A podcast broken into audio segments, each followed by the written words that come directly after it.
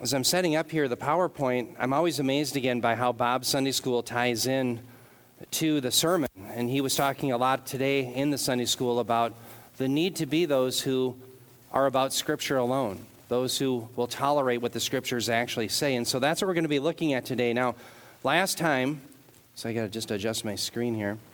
Last time we were together in Second Timothy, we had looked at the sufficiency of Scripture, how all Scripture is God-breathed and is useful so that the man of God can be equipped for every good work. Now today in the passage we're covering, Paul is going to solemnly charge Timothy to preach the word in season and out of season.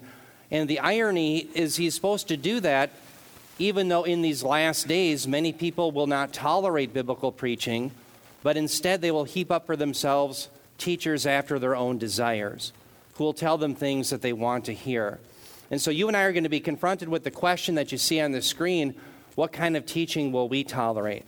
And it's really binary. Are we going to tolerate teaching that really comes from the Scriptures, that you and I would come into contact with what God has said through the biblical author, or will we heap up for ourselves teachers who will tell us what we want to hear, tickle our ears, and impress upon our own sensibilities the things that we want to hear and know, leading us to perdition? Those are really the two choices. Now, I want to begin today in Second Timothy four, one through two, where we're going to see four imperative commands that Paul gives. Then he's going to give another four commands when we get to verse five. These are the final eight commands that Paul gives to Timothy uh, concerning at least theology and ministry. He'll have some other ones that are more personal later, but let's listen to what Paul says. He says, I solemnly charge you in the presence of God and of Christ Jesus, who is to judge the living and the dead, and by his appearing in his kingdom, preach the word. Be ready in season and out of season. Reprove, rebuke, exhort with great patience and instruction. Now notice here as Paul charges Timothy in front of many witnesses, this should bring to our minds that back in the Old Testament, Moses did much the same thing. Remember in Deuteronomy chapter four, Moses before witnesses charged the Israelites to remain faithful to Yahweh. The witnesses that Moses charged the Israelites in front of was heaven and earth. But here, Paul ups the ante. His witnesses are God the Father and God the Son. In fact, notice in the red, I'll pull up my pointer. Notice he says, in the presence of God the Father and Christ Jesus. The term presence there in the Greek is enopion, which literally means before the face of. So Timothy is being charged before the face of God and of Christ Jesus the Son. Now notice here in red, Paul leaves off with Christ Jesus, and notice in the underline he says, who is to judge the living and the dead. Now the reason I put that underline up is it actually comes from a Greek participle from the verb mello. I think I kind of like the term mello, because mellow here in Greek means about to. So I remember it by saying, hey, just mellow out. I'm about to do it. So someone tells you to take out the garbage, say, hey, mellow out. I'm going to do that. I'm about to do it. Well, that's exactly what is to be rendered here, about to. And what that smacks of is the doctrine of imminence. You see, it's true certainly that Jesus will in the future come to judge the living and the dead, but this is more particular. It's that he's about to. It's about to break forth, this judgment that is coming. And so who is he going to judge? Well, notice it's the living and the dead. Now, some scholars will claim to you in that phrase, the living and the dead, we have a reference to the rapture. And they say that because in First Thessalonians four, thirteen through sixteen, remember there's a reference to the dead in Christ who will rise first and be with the Lord. But then we who are alive when the Lord returns will also be raised up and caught to meet the Lord in the air. Well, the problem with that is here, that was belimiting Christ of being Lord and judge only of the believer. But rather, I think the living and the dead is a reference to all people. So there's two different ways we could take it. I think we could take it, all the living are those who are believers, who are alive spiritually, and all of the dead are those who are spiritually dead. Or we could take it, all believers and unbelievers who are living, and all unbelievers and believers who are dead. But either way, the point is it's all people. So I think my head thing's coming off here. There we go. So that's the point. It's all people. It's not a reference just to believers alone. Now, notice he says not only by the judging of the living and the dead, but also by his appearing and his kingdom. The term appearing there, epiphaneia, is a term that can either refer to fir- the first coming of Christ, or it can refer to the second coming of Christ. Well, how do we know? Well, the context tells us which it is. And we know, notice on the screen, because he's referring to judgment in the coming kingdom, it's the second coming that's being referred to. Now, I say that, remember some months ago, I talked about the term parousia. That's a term that's used only for Christ's second coming. But this is epiphaneia, and again, the context tells us which it is. This is the second coming, also the kingdom. So here's what I want you to think about for just a moment. Let's take a pause. Here, Paul is charging Timothy in a very weighty way. He's charging him in the presence of the triune God, in the presence of God the Father and of the Son, to preach the word. He's charging him in light of the certain judgment that Christ is going to bring to preach the word. He is charging him in light of Christ's certain imminent return to preach the word. And so I want you to notice, as Paul charges Timothy, he's not doing so by beating and beating on him with some legalistic code or some lawgiver, but instead he appeals to the promises of God. And I think that should say something in our own ministry. When we want people to do that which is godly and biblical, what we should do is appeal to the promises of God. It doesn't help anyone just to beat on them with more to-do or legal codes, but rather give them the promises of God. Now, notice in verse two, here we see what Timothy is to do. He's to preach the word. Do you see that in blue? The term preach there, keruso, means a proclamation. And some from that have said, well, this isn't really teaching, and teaching and preaching are different. No, preaching incorporates teaching. If there is a proclamation, there must also be an explanation. So teaching and preaching always go hand in hand. But what is Timothy to preach? Well, notice it's the word. And the reason it's to be the word is because the word, as we found out in Second Timothy three seventeen, can equip the person of God for how many good works? For every good work. For everyone. We won't be missing anything if we're instructed in the scriptures. Now, to that, Paul says that he is to be ready. The term ready there means literally persistently prepared. So that means the biblical pastor, an elder, has to be prepared in the Word of God to know what it says and to convey it to others. Now, when he says that, here's a phrase that a lot of scholars debate about. Notice the phrase in season and out of season. There's been a lot of ink spilled about that. What does it mean that he is to be persistently prepared to preach the word in season and out of season? Well, let me talk a little bit about these Greek terms because they're kind of unique to the culture of the day. The term here for in season is eukairos. If you were to transliterate that into English, it would be E U K A I R O S. And it could be literally rendered not just in season, but I would render it more in the opportune time. Now, the other term, out of season, is akairos, with the alpha privative, K A I R O S. And that would be rendered something at the inopportune time.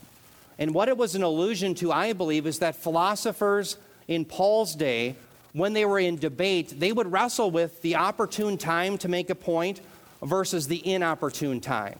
So let's take the inopportune time. Let's say you're in a debate and there's a lot of ruckus in the Colosseum. That would be the inopportune time to make your point because it would be drowned out. Or perhaps the opportune time to make your point in a d- debate would be right after your opponent is silent so that people forget about what they say and they're immediately thinking about your point.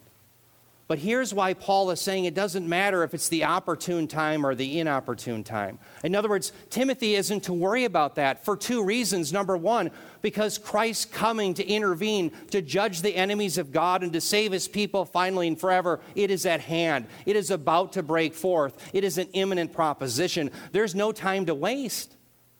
And so if I could put this in our own vernacular, Timothy's to let it rip. Preach. Don't worry about finding the opportune time or the opportune time. Don't worry about the inopportune time versus the opportune. Just keep preaching.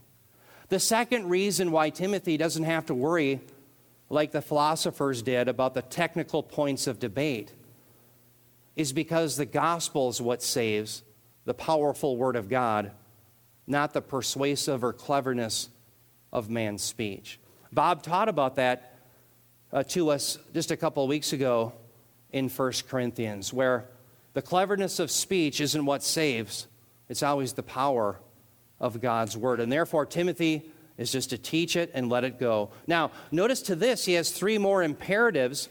It's reprove, rebuke, and exhort. The reprove there comes from elenko, and that has to do with challenging people about their sin in both doctrine and deed and convicting them either publicly or privately. In fact, it was used in First Timothy five twenty, where remember Paul said to Timothy that he may have to reprove elders in the presence of all, the same term that's used here, before the face of all in the church, if they continue to sin and teach false doctrine, so that others would be afraid of sinning as well. Okay, so that reproving is, again, a negative thing where you're showing someone to be wrong. Rebuking is much the same. It comes from a term, epitomao, which means to strong and forcefully tell someone that they are wrong according to the Scriptures.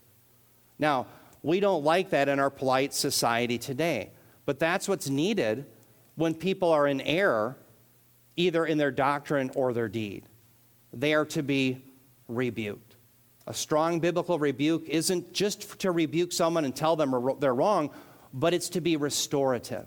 And so that's where we see the third part. The third part is positive, the exhortation. The exhortation comes from a term, para kaleo. And how many here have ever heard of the paramilitary organization? Well, that would be a military organization that comes alongside the regular military, like your special forces, or you have a parachute. If you jump out of an airplane, you may want to have that along your side or on your back. Well, para kaleo, kaleo means to call, to call one along one's side. And so have the picture of this exhortation of wrapping your arm around someone and ushering them in to the truth of what they are to believe and what they are to do through the Scriptures. So if the first two are negative, telling them what they've done wrong, and that they can't do that anymore biblically. The third one is telling them what they must do to do that which is right and pleasing before the Lord. And to this, notice Paul adds, Timothy was to do it with great patience. Why? Well, remember, we learned this in Second Timothy two twenty-four through twenty-five. The reason why God's bondservant is to correct with gentleness and patience is because at the end of the day, God is the one who grants repentance. We can't beat someone into the kingdom or to change their views theologically. All we can do is patiently and lovingly give the truth, and God is the one who does the work. Now, to that he adds with great instruction. That brings us back to the word. The means of the exhortation, the means of the rebuke or the reproving is always the word of God. It's the word of God that changes people's lives. Now, as we go to verses three through four, Paul explains why it is so urgent that Timothy is prepared to preach at the opportune time and the inopportune time. He says, "For the time will come when they will not endure sound doctrine, but wanting to have their ears tickled, they will accumulate for themselves teachers in accordance to their own desires, and will turn away their ears from the truth and will turn aside to myths." Now, right at the beginning, I want you to notice in the box there, you have an explanatory for. So here's Paul explaining why Timothy is to keep preaching in season and out of season. He says, for, that's gar in the Greek, for the time will come when they will not endure sound doctrine. Now, notice the term sound there is a term that we could render healthy. There's a time in the last days they're going to be characterized by the majority of people when they will not receive healthy or sound doctrine. That's what characterizes the last days. Now, I want you to turn your Bibles, if you will, to First Timothy four one. Please turn your Bibles to First Timothy four one. And as you're turning again, this is First Timothy four one. The reason I want you to turn there is I want you to see the connection between Second Timothy four and First Timothy four, because the connection between the two is about the last days and people who would rather listen to the doctrines of demons than the truth.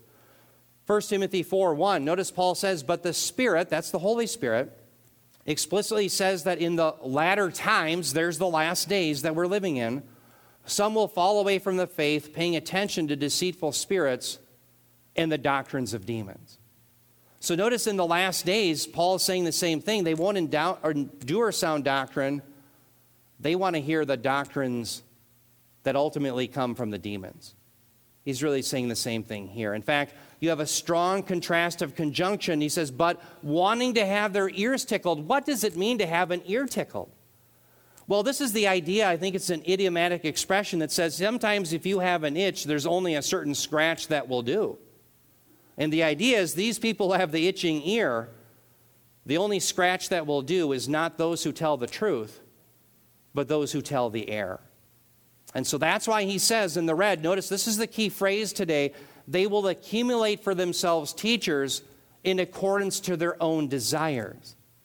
So they won't tolerate those who will tell them the truth from the scriptures, but they're going to accumulate for themselves teachers who will tell them what they want to hear. In fact, notice the term for desire is the term epithemia. In context, it has to do with evil desires that are prone to people who are dead sinners in Adam, these desires that are opposed to the divine will.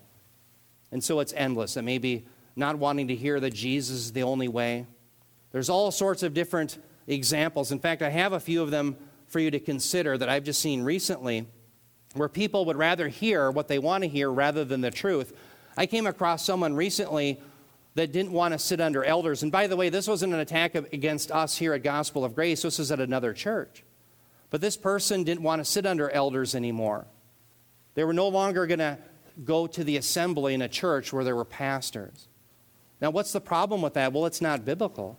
Paul says in Titus one five that Titus was to appoint elders in every church. Well, if you have elders in every church and you don't want to sit under elders, well, it's a good bet you're not going to be able to go to church then. Well, now you're forsaking the assembling together, as some are prone to do, that is prohibited in Hebrews ten twenty-five. You get yourself a problem. But see, they would rather have teachers who say, yeah, you don't need elders, rather than listening to the Apostle Paul who says, oh, yes, you do. Now, think about this one. People don't like grace. And so they want to find teachers that will say, no, salvation isn't by faith alone in Christ alone. What you need is this code that came from Moses or this legalistic teacher who will tell you what you really have to do. That's what you need. Why? Because they would rather hear what they want to hear than the truth that comes from Scripture. I one time heard someone who said, well, I don't like the fact that Christ is going to bring wrath when he comes in his kingdom. The problem with that is Jesus Christ himself taught it. Yes, Jesus Christ and his apostles taught that he's bringing wrath, the very wrath of God. So again, either we're going to accept what the Bible says, or we're going to be those who heap up for ourselves teachers who will tell us what we want to hear. Now, notice in verse four, after they heap up for themselves teachers after their own desires, notice they also will turn away, apostrepho, apostrepho, they turn away their ears from the truth and will turn aside to myths. And so those who say, I will not hear what the scriptures say, but rather I want to hear teachers tell me what I want to hear, what they are doing is they are divorcing themselves from reality and the world as it truly is. Like the proverbial ostrich who sticks their head in the sand and pretends the world is different than it really is, that's what they're doing. Don't tell me that I'm under the wrath of God. Don't tell me that Jesus Christ is the only way to salvation, that salvation's by faith alone and Christ alone, by God's grace alone, through the scriptures alone, all to the glory of God alone. Don't tell me that. I want to live in this other world of my own making. That's the idea of turning from the truth to myths. And all those who are engaged in false religion, they are not viewed by God as true seekers, but rather those who so hate the truth that they would live, rather live under the myths of their own minds. That's what Paul's warning about now. As we come to verse five, we come to Paul's final words for Timothy, final words in the sense of commands regarding the theology and ministry he is to be engaged in. Paul says this. There's four more commands. The first one, he says, but you be sober. In all things, endure hardship, do the work of an evangelist, fulfill your ministry. So now Paul is adding to the idea of preaching the word. Added to that are these other things that he is to do. First of all, he is to be sober. Now, the term napho there is used six times in the New Testament, and it doesn't refer to being sober rather than being drunk on alcohol. That, although that would be true, that's not the point that Paul's making. The term is often used in passages that have to do with the imminent return of Jesus Christ. And so what napho means is to be a person who is in rational thought. In other words, you haven't lost rationality, but a person engaged in rational thought, informed by the Scriptures, so as not to be found wanting when Christ returns, which can happen at any moment. Let me say that again. What it means to be sober-minded means to be found in rational thought, informed by the Scriptures, so as not to be found wanting when Christ imminently returns. Okay, so let me give you another text that will show you this. Uh, First Peter. Peter uses the term napho in a text that has to do with the imminent coming of the kingdom. Notice what he says, First Peter four seven. He says, the end of all things is near. Notice that in blue, stop there. The term near, ingitzo, means it is at hand. So the question is, well, how near is the end of all things? Meaning the end of this age and the arrival of the kingdom. How near is it? Is it five seconds away, five minutes away, five months away, five years away, five hundred years? You don't know. It is at hand. That's exactly what Paul said today in Second Timothy four one, where Jesus Christ wasn't just going to come, he was about to come to judge the living and the dead. It is at hand. And so what is he to do? He says, therefore, be of sound judgment and sober spirit for the purpose of prayer. Now, notice the term sound judgment. Oops, I got to pull up my pointer. Sound judgment and sober. That term sober there is napho, the term, same term used here. But what I want you to see is what we have is something probably called a hendiadys. A hendiadys means you have one idea for, from two words. One idea from two words. The first word, sound judgment. Second word, sober, is really the same idea. They're synonymous. So to be sober-minded is to have sound judgment. And where does that come from? Does it come from listening to myths or false teachers? No, it comes from being grounded by the truths in Scripture. And so when you're sober-minded, it prepares you for the purpose of prayer. Why? Because prayer is where God will act real time on our behalf as we approach the throne of grace and find help in our time of, time of need, as it says in Hebrews four sixteen. Okay, so that's what it means to be sober-minded, grounded in the Scriptures. In all things, notice he says, endure hardship. Why should he endure hardship? Well, Jesus Christ did. And if Jesus Christ suffered and the apostles suffer, yes, it is the lot in our life to probably suffer as well, if God would appoint us to that, if we're faithful to the gospel. Notice he's also to do the work of an evangelist. What was an evangelist in the New Testament period? Oftentimes when we think of an evangelist, we may have the unfortunate thought of the tele-evangelist, the man who begs for money, ends up in some sort of adulterous relationship, and builds a huge cathedral that looks magnificent. But that's not the evangelist according to the Scriptures. The evangelist is one who is dedicated to preaching the gospel. And in many contexts in the New Testament, these were men who, yes, they were itinerant preachers, but their goal was to help the church become solidified in sound teaching prior to new elders coming on. That was Timothy's role. Timothy was the right-hand man of Paul. And so Timothy was to ensure that the churches, whether it was Ephesus in First and Second Timothy or Corinth, that they were solid in understanding the doctrines of the faith before they had new elders that would come along and perhaps goof it up. Paul wanted to make sure that Timothy would fulfill his role as an evangelist, preaching the gospel and grounding the church. That's the idea. Now, in so doing, he's going to fulfill his ministry, and this all brings us back to preaching the word. Preaching the word and being sober and doing all of these things is how Timothy is going to ultimately please God. And when it comes to the Christian, not just pastors and teachers, the ultimate goal in ministry is always what? Pleasing God. Pleasing the Lord rather than men. Okay, now let's, let's go into our applications. I have three of them for you here this morning. Number one, we should understand that the imminent return of Christ is a major motivator to live godly lives now, to live godly and sober lives, all because Christ could come at any moment. Number two, we must know that the Word of God correctly taught will transform us. So that's why we don't want to heap up teachers after our own desires. That's why we want to hear what the Scriptures actually say. They will transform us, turn us from the ugly caterpillar into the beautiful butterfly. That's what we want. Number three, we must be mindful of what teachings we are willing to tolerate. That's what I'll leave you with. Let's begin with number one.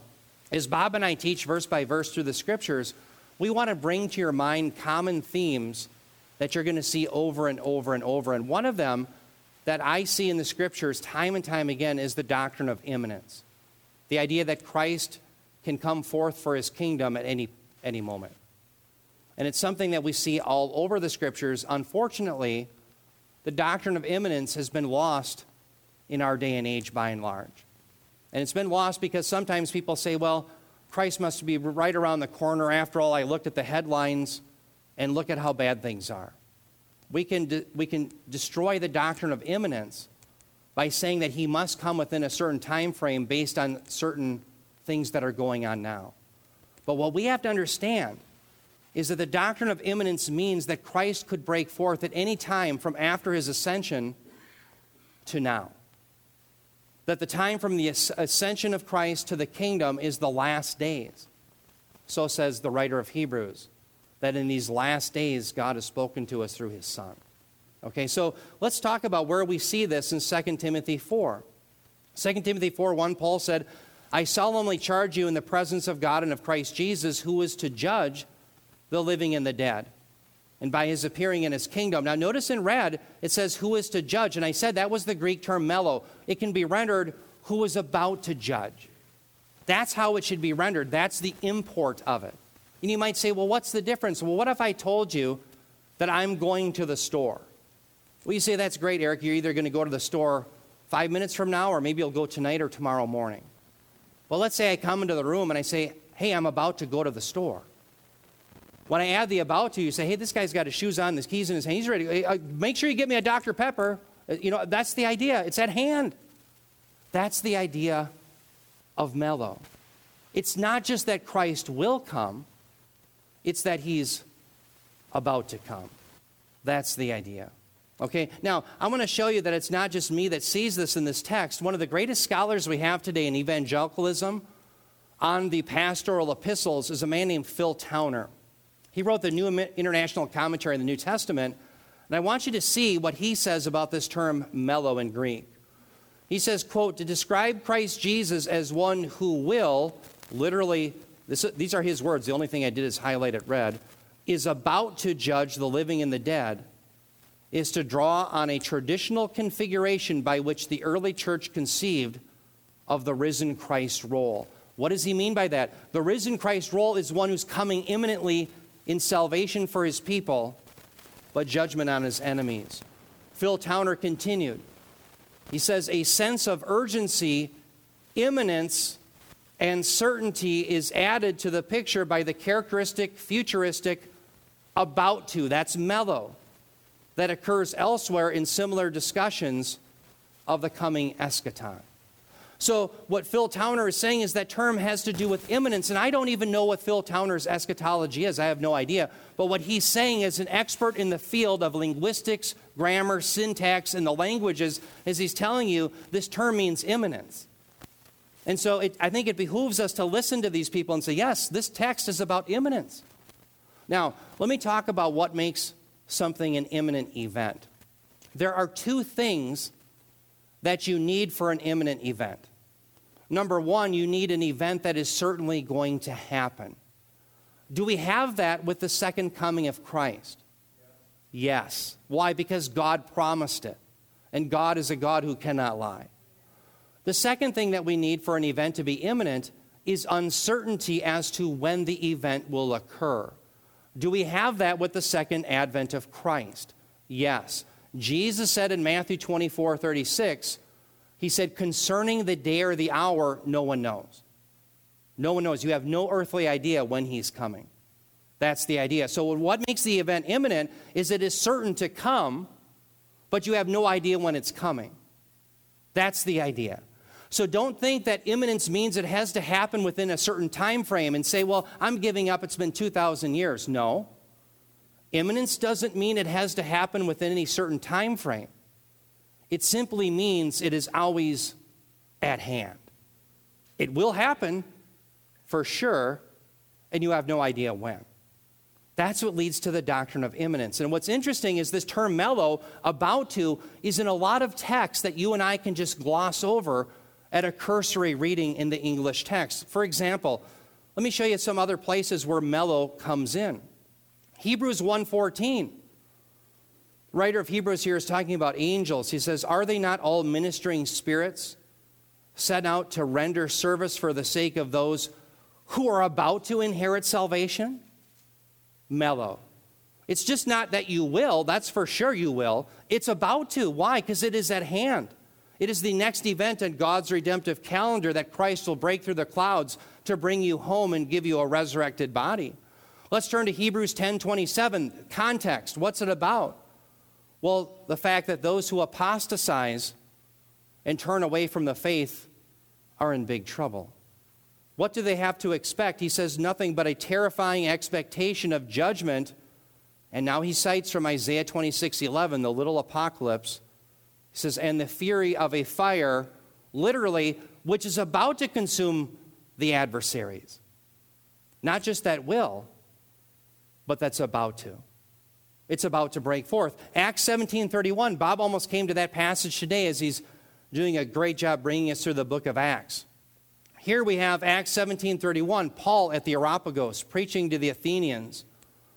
He says, because he has fixed a day in which he is about to judge the world in righteousness through a man whom he has appointed, having furnished proof to all men by raising him from the dead. It's about to break forth. Time and time in the scriptures, we have the doctrine of imminence.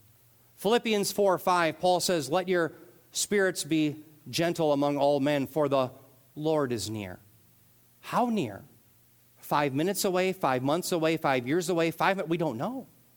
He's near. James five nine, do not complain, brethren, against one another, so that you yourselves may not be judged. Behold, the judge is standing what? Right at the door. So that's what Paul is doing in Second Timothy four one. He's talking about this imminent return of Christ. That's why Timothy is to preach the word at the opportune time and even in the inopportune time. There's no time to waste. And this is why you and I are called to live sober lives. Lives that are what? That are lived not in irrational ways, turning to myths and false religions, but that are rational lives grounded and informed by the scriptures so that we are not found wanting when Christ returns. That's the idea. That's the importance of the doctrine of imminence. It was the motivating factor for godly living here and now. Now, let's do. Let's go to number two here. And I want to talk about, again, the reason why Paul wanted Timothy to preach in season and out of season. That's because the word of God is that which transforms the people of God. What do we need to be transformed so that you and I live godly lives pleasing to God? It's the word of God, explained as the biblical writers had intended. Now we see this idea, I think, really fully in Romans twelve two, where Paul said, and do not be conformed to this world, but be transformed by the renewing of your mind, so that you may prove what the will of God is, that which is good and acceptable and perfect. Now, dear ones, notice we have two options. We can be conformed or we can be transformed. If we're going to be conformed to this world, what that means is that you and I are going to be dedicated to myths, You and I are going to think and act in ways that are displeasing to God. We're going to be found in our sins. And day after day, we are going to be storing up wrath for the day of wrath. That's what it means to be conformed to this world. Storing up wrath day after day. Still in our sins, no forgiveness. But the alternative is to be transformed. The term is where we get a term for metamorphosis. The beautiful idea of going from the caterpillar to the butterfly. We're going to be transformed in our lives so that you and I are going to think differently than the world. You and I are going to be found in the faith. We're going to be found to be those who have the forgiveness of sins. We're going to be those who in doctrine and deed do the things that are pleasing to God. And instead of storing up wrath, we're going to be storing up treasure day after day for an eternal kingdom. That's the difference. But dear ones, how are we transformed? It's by the renewing of the mind, and that's only through understanding the scriptures. And so there's only two different ways that we can go. Option one, you want to be conformed to this world, reject the Bible. Reject what the Bible says. Say, I don't want to know it, don't want to keep it, don't want to follow it. You will be conformed to this world, and you will be storing up wrath for the day of wrath. But if you want to be transformed, option two, you're going to have to be people of the book. And I praise God for you. This church has been a church that has been a church of the book. As Tom said in his, his introduction here this morning in prayer, I praise God for you because you have been people who tolerate the truth. Keep doing that. Brothers and sisters, those are the only two options. You want to be conformed, get rid of the Bible. You want to be transformed, it's through understanding the scriptures. Now, that leads me to my final point. This begs the question then that I want to leave you with is, what kind of teaching are we going to tolerate then? What kind of teaching will we tolerate? Will we be like the unbelievers in Ephesus who said, I won't tolerate that Apostle Paul. I won't toler- tolerate Timothy who tells me what Paul says, but I'm going to find another teacher who will tell me that salvation is by abstaining from certain foods, abstaining from marriage, and going back to a legalistic code. They heaped up an teachers after their own desire. Now, here's the two options. The two options before us when we think about the teaching we will tolerate is, number one, we can tolerate a teaching that reflects the intent of the biblical author. That's the goal. What's the goal? To accept teaching that gets us into contact with the intent of the biblical author. Why? Because Second Timothy three sixteen, all scripture is God-breathed. The ultimate source of scripture isn't man, but it's God. That's why Peter said in Second Peter one twenty-one that men moved by the Holy Spirit, they spoke from God. That's what we want. We want to come into contact. Now, the other option is we will find teaching that reflects our own desires, our own ideology, and our own sentiments. That's the other option. Think about some years ago, Oprah Winfrey was on. She was on her television show, and I saw it. I think I saw it on YouTube years later. But she had a heretic on, Marianne Williamson. How many have ever heard of her? Well, Oprah Winfrey had heaped up for herself a teacher after her own desire. And I remember Oprah saying there can't possibly be only one way to salvation. And yet, what does Jesus say in John fourteen six? I am the way, the truth, and the life. No one comes to the Father but by me. Oprah didn't like that. So she found a teacher who would tell her what she wanted to hear. Again, uh, Bob had mentioned today in Sunday school, there's people through years and years and years of study of the scriptures, they don't like the doctrine of election. Let me throw this out there. If anyone doesn't like the doctrine of election, just ask yourself, is it biblically true? That's all we're asking. Think about Ephesians one four. We are chosen in him before the foundation of the world. And if you had to preach that before an auditorium of people, and you had to answer to God as to what that text says, I bet you'd come away with the idea that it means he chose us in him before the foundation of the world. That's what the text means. Think about this. There'll be those who like some sort of pet sin in their life. One that often comes up now is the rainbow flag with homosexuality. They'll say all are welcome here, except those who believe the Bible. That's the irony. Dear ones, in Romans chapter one and First Corinthians chapter six, the scriptures are very clear that homosexuality is a sin before God. It's why, why is that important? Because we can heap up for ourselves teachers who will tell us things that we want to hear so that we can continue in our sin. Jesus talked about that in John three nineteen, when he said, when the light came into the world, men loved their deeds of darkness rather than the light. Dear ones, you and I have to be those who will tolerate what the scriptures actually say. Let me give you a case study. I want to leave you with this. I uh, came across an example that I've been holding on for this very passage. I actually came across it three years ago. There was a message that was preached by a church in Saint Paul. It was preached out of Colossians two fourteen through fifteen. It was in October of twenty eighteen. And I think it's a good example of what we don't want to do. Now, this church is a self-described progressive church. And oftentimes when I see progressive churches, what that really means is they are cultivating followers not of Jesus Christ, but rather of Karl Marx. And this church did not disappoint. They were doing the same thing. Now, when it comes to Colossians two fourteen through fifteen, I'll give you a little quiz even before I put the text on the screen. Do you think it's about a polemic against capital punishment? Or do you think it's about Christ removing our sin debt? Well, of course, it's the latter. But the man who was preaching, he was a teacher who was heaped up by those who wanted to hear not Jesus Christ removing our sins once and for all so that we can have salvation and eternal life. But instead, they wanted to lash out against those who teach what the scriptures teach, that capital punishment is ordained by God. By the way, where do we see capital punishment ordained by God? Genesis nine six, if a man sheds a man's blood, so by man shall his blood be shed. That's the institution of government. But where do we see it reiterated under the new covenant? Keep this one in your back pocket. It comes up a lot. Romans thirteen four, where Paul says regarding the government, they do not bear the sword in vain, meaning they can use it. And they are designed by God to use it to restrain evil. That's capital punishment. And so this text that we're going to see, I want to show you how he distorted it. This is what Paul said. Paul said regarding God, he has destroyed what was against us, a certificate of indebtedness expressed in decrees opposed to us. He has taken it away by nailing it to the cross. Disarming the rulers and authorities, he has made a public disgrace of them, triumphing over them by the cross.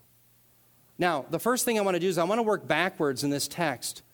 This man from Saint Paul who had a bunch of progressives who wanted to hear what they wanted to hear, they understood the rulers and authorities as referring to governors, mayors, presidents, people who are human in human governance here and now.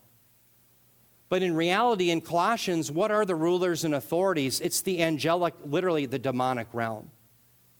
Now, how do we know that? Because the demonic realm, they use, notice in red, these decrees that are opposed to us. The decrees there literally comes from dogma, dogma. It's the same term that Paul uses in Ephesians two fifteen when he says there was a dividing wall, namely the Mosaic law. So the angelic realm, the demons in particular, use the Mosaic law against us. How did they use the Mosaic law against us? Because you and I break the law of God. In fact, in Revelation chapter twelve, Satan is depicted as the accuser of the brethren who accuses us night and day before the Father. They're guilty. They broke your law. They broke your law. They broke your law. And you know what? They've got a point. We did break the law. We are sinners. But what's the great news in this passage? Notice in blue, he has taken it away by what? Nailing it to the cross. When Jesus Christ died on the cross, the, the demons and Satan can rail all they want that you and I are lawbreakers, but the debt's been paid. Amen. That's the beauty of what this text is saying. But this congregation in Saint Paul, Minnesota, on October twentieth of eighteen, would rather hear that the government is evil if they engage in capital punishment. And that's what the man told them while he denigrated the doctrine of the substitutionary atonement. By the way, when you hear any pastor or teacher say that the substitutionary atonement is only one theory among many, there is only two options. Either they are ignorant of the data, or number two, they are lying to you. Second Corinthians five twenty-one, the Father made Jesus, it says, who knew no sin, to become sin on our behalf, who pair the preposition is substitution. He became the sin on our behalf so that we might become the righteousness of God in him. The substitutionary atonement isn't a theory. It is what the Bible teaches. And it's exactly what the Apostle Paul taught here. So, brothers and sisters, let me ask you, are you going to follow after teachers who will tell you precisely what the text says and therefore live a transformed life, a sober life, a life that is grounded in rational thought, informed by the Scriptures, so you're not found wanting when Christ returns? Or will you heap up for yourselves teachers who will tell you what you want to hear? Tickle your ears, and they will adjust to your own pet sins, and you can leave a, you can live a conformed life under the wrath of God, awaiting for a certain judgment. Those are the only two options. I know this congregation, and I pray that you will continue to persevere and teach and, and listen to teachers who will lead you into the truth. And by God, God's grace, we're going to have many more teachers in the years to come who come from churches that will keep teaching and preaching the word. But I do thank God for the the ministers that we've had. I thank God for Bob and all the years he's taught the truth, and men like John MacArthur and so many others who have gone before us. I think of R C Sproul, who's gone on to be with the Lord. I thank God for men like that. Let us be those who will tolerate the men who lead us into the truth. Let's pray. Heavenly Father, Lord, we do thank you that you've given us your word, that you've given us apostles and prophets and pastors and teachers and evangelists. We thank you, Lord, that you have not given us just subjective feelings to know the way of salvation, but you've given us cold, sober truth.